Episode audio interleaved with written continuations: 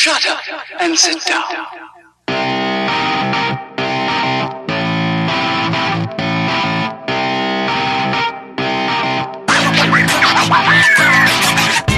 Breakfast Ben's Hockey Podcast. We talk Pens hockey once a week with our Penguins beat writer at Trib Live, Seth Rorabaugh. After a very difficult defeat for the Penguins against the Edmonton Oilers on Thursday night at PPG Paints Arena, seven to two. Seth joins us right now to recap that.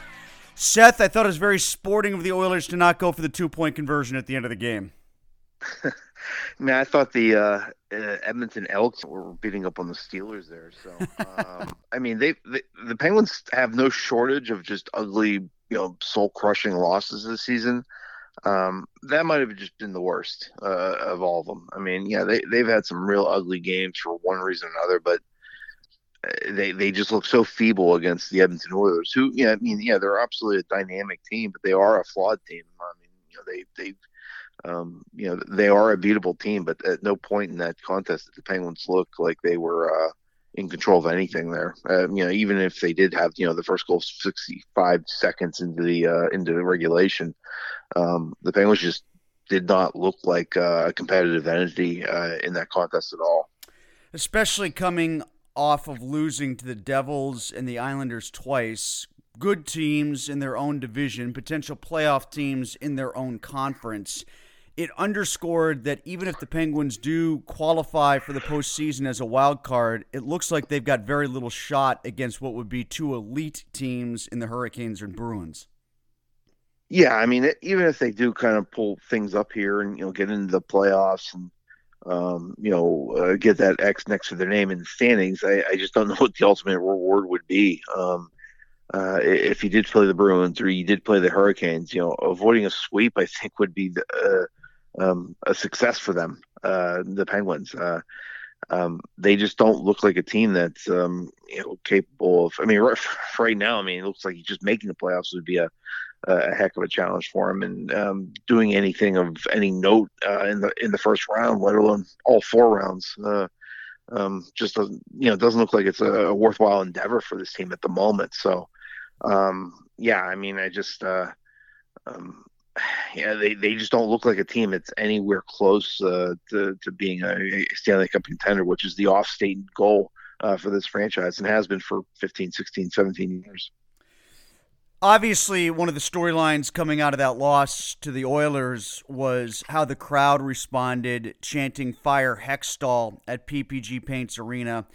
I know this, Seth, that oftentimes Penguins fans are very good at picking convenient scapegoats, like guys who come from other teams and haven't been reared in the Penguin system for years. Like it was very easy to go after Mike Johnston or Jack Johnson or Derek Brassard or, you know, fill in the blank acquired player that didn't pan out.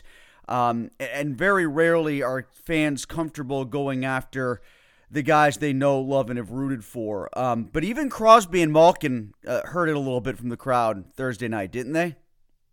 Yeah, I mean, I don't know if it was individually, you know, dictated or directed at those players. Um, you know, Sidney Crosby addressed it, you know, um, you know, after the game, saying, uh, "Hey, you know, they pay their money for their tickets; they can do what they want." Uh, you know, no one like, likes to see, uh, you know, what what happened in that game. So, um, I, they, they certainly weren't oblivious to it. Um, I mean, I, I, think it was it was certainly a little bit jarring. I mean, to, to hear them, you know, outright, uh, you know, say fire Ron Hextall, fire Ron Hextall, or, or however the chant went.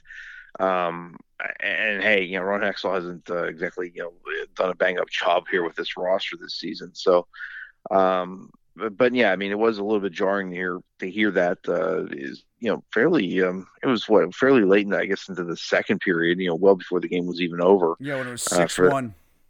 Yeah, for for for that to happen. So, um, yeah, I mean, it, it was an ugly scene all around. I mean, yeah, you've you've seen the Penguins get booed, uh, you know, in terms of you know maybe you know when they're having a bad game here or there over the years, but um, it, it, was just uh, it was a scene I haven't seen in quite a while, uh, you know, with this team. And um, um, it, oddly enough, I mean, if you, I looked up the clip last night. Um, when uh, Ron Hextall was a member of the Philadelphia Flyers in Game Five of the 1989 Patrick Division Final, uh, it was you know when he chased Robbie Brown, that infamous moment.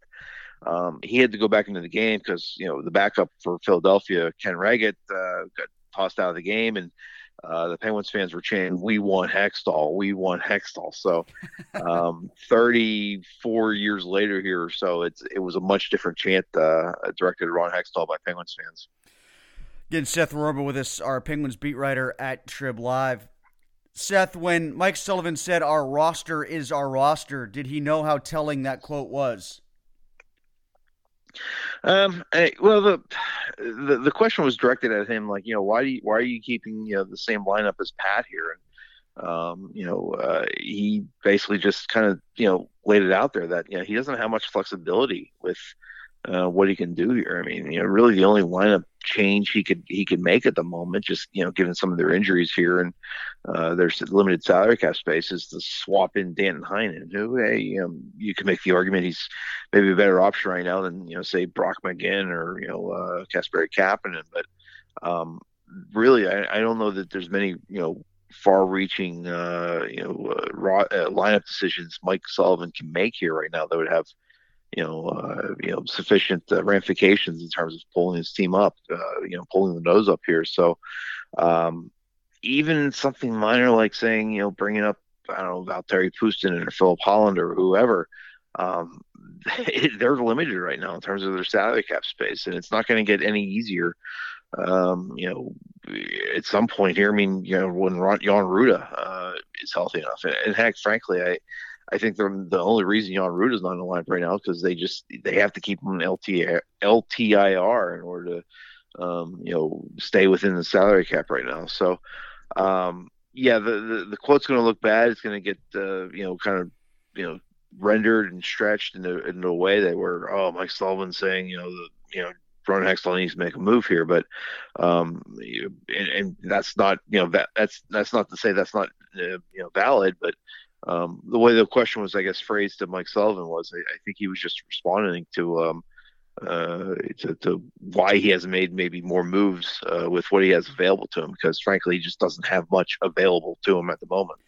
I'm at the point looking at how they're playing right now, and you know, for those who say they should sell, there's often a response. Well, how can you do that? I mean, who else are they going to play?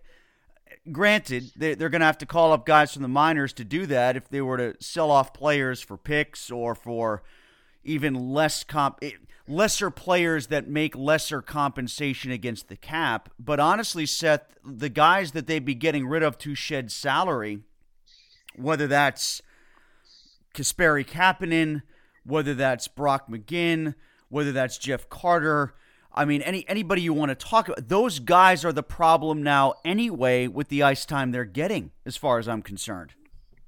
Well, those guys you're you're mentioning here, I, I don't know that there's necessarily a bull market for any of those guys. Oh no, uh, there isn't. There isn't. Yeah, yeah. Um, I mean, the guys you would most likely, you know, if, if you were going to go to Selma, I mean, you're going to be talking about getting you know rid of Jason Zucker, who's you know still a viable uh, contributor right now. Um, you know Brian Dumoulin, even if he had a, a rough game last night, uh, you know that's a guy you might be able to get rid of. So, um, no, I mean you know Jeff eh, and you know guys like Jeff Carter, I think he, he has a no trade clause. So I mean you'd have to get his approval. Uh, you know, so there's a lot of uh, uh, ramifications there, I guess, in terms of uh, you know trying to move some of these you know lesser uh, portions of the roster. Um, um, I, I, think the only benefit you would you would really see maybe in the short term is that you, would be, you'd open up spaces for guys like Puustinen or Hallander or whoever to get some NHL playing time and further their development here. Um, so um, and, and, obviously, hey, I mean, you, you presumably get some kind of future asset back, uh, you know, a mid round draft pick or whatever. But um, yeah, I mean, it, for them to be a seller, I mean, you're still going to be stuck with some of these guys that, that frankly, are just millstones uh, for this team right now and dragging them down. So, um, no, if they go into sell mode here, it, it's going to be the guys that actually are contributing a little bit here and, you know, helping pull the rope in the right direction. And, um, you know, you know sadly, they'd probably most likely still be stuck with some of these guys here who just uh, aren't contributing much. Finally, Seth, I realize the Caps are kind of sinking with the Penguins right now. They're selling some guys off. They've lost six in a row. Um, but you look at the other teams in the East. Once the Islanders get some guys healthy, uh, the, the improvement of the Red Wings, it seems like the Panthers might be finding themselves a bit. Um, do you see any of these other teams fading like Washington so that the Penguins, even though they're not good right now, can leapfrog back into a playoff spot? Um, I, am not sold on Detroit just yet. I mean, they had to piece together a five game winning streak to kind of get into this position here. So I, I just don't know that they're going to be able to sustain that. But hey, full marks for them for kind of pull, uh, pulling things together here and uh, you know moving up in the standings here. Um, you know, Buffalo, I wouldn't rule out yet. Uh, I still see a lot of flaws with that team. Uh, not that, that when you're you know fighting to be the eighth, you know, final wild card seed. Uh, uh, that, that you're ever a, uh, you know a fully you know perfect roster or anything like that. But um, and hey, the Islanders, as you mentioned, that's maybe the one team's particularly with you know we've seen what Bo Horvat's been able to do here against the Penguins. Um, with him kind of you know getting maybe a little bit more familiar with his surroundings and stuff like that. I mean, some of their other guys getting healthy. I mean, that just makes them a a, a much more complete team there. So. Um, and, and, obviously, you know, Washington, uh, I, I, think they've kind of made a decision on where their season's going here after they, you know, dealt away Dmitry Orlov and Garnet Hathaway. Um, you know, they, they, certainly seem to be punting on their season here at this point. So, um, no, I mean, you know, I, you know, a week ago I would have told you, oh, hey, the Penguins, you know, probably aren't going to have a difficult time competing with some of these other teams that are chasing them in the um, in the wild card seedings, but um, you know, a, a, week later now here, I mean, some of these teams are having some things kind of go right for them here. So, um, no, I mean, the Penguins are trending in the wrong direction while these other teams are trending probably in the, in the direction that they need to go. And, um, uh, it, it really, you know, puts a lot of things into question here with, you know, basically a week left before the trade deadline. Do you think a team field trip to see Cocaine Bear would solve everything? it would certainly be a team building activity. Um, uh, I don't know they've had. I mean, they used to go do things like uh, go to you know, West Point and things like that. So you know, maybe a, a trip down to the waterfront there to, to see the uh, Pittsburgh premiere of Cocaine Bear would, uh, um, you know, you know, you know, build some bridges between teammates. As they say, Seth, get in line. Okay, appreciate it, man. Thanks a bunch. Anytime, Tim. All right, Seth Rorabaugh with us, our beat writer who covers the Pens here at Trib Live.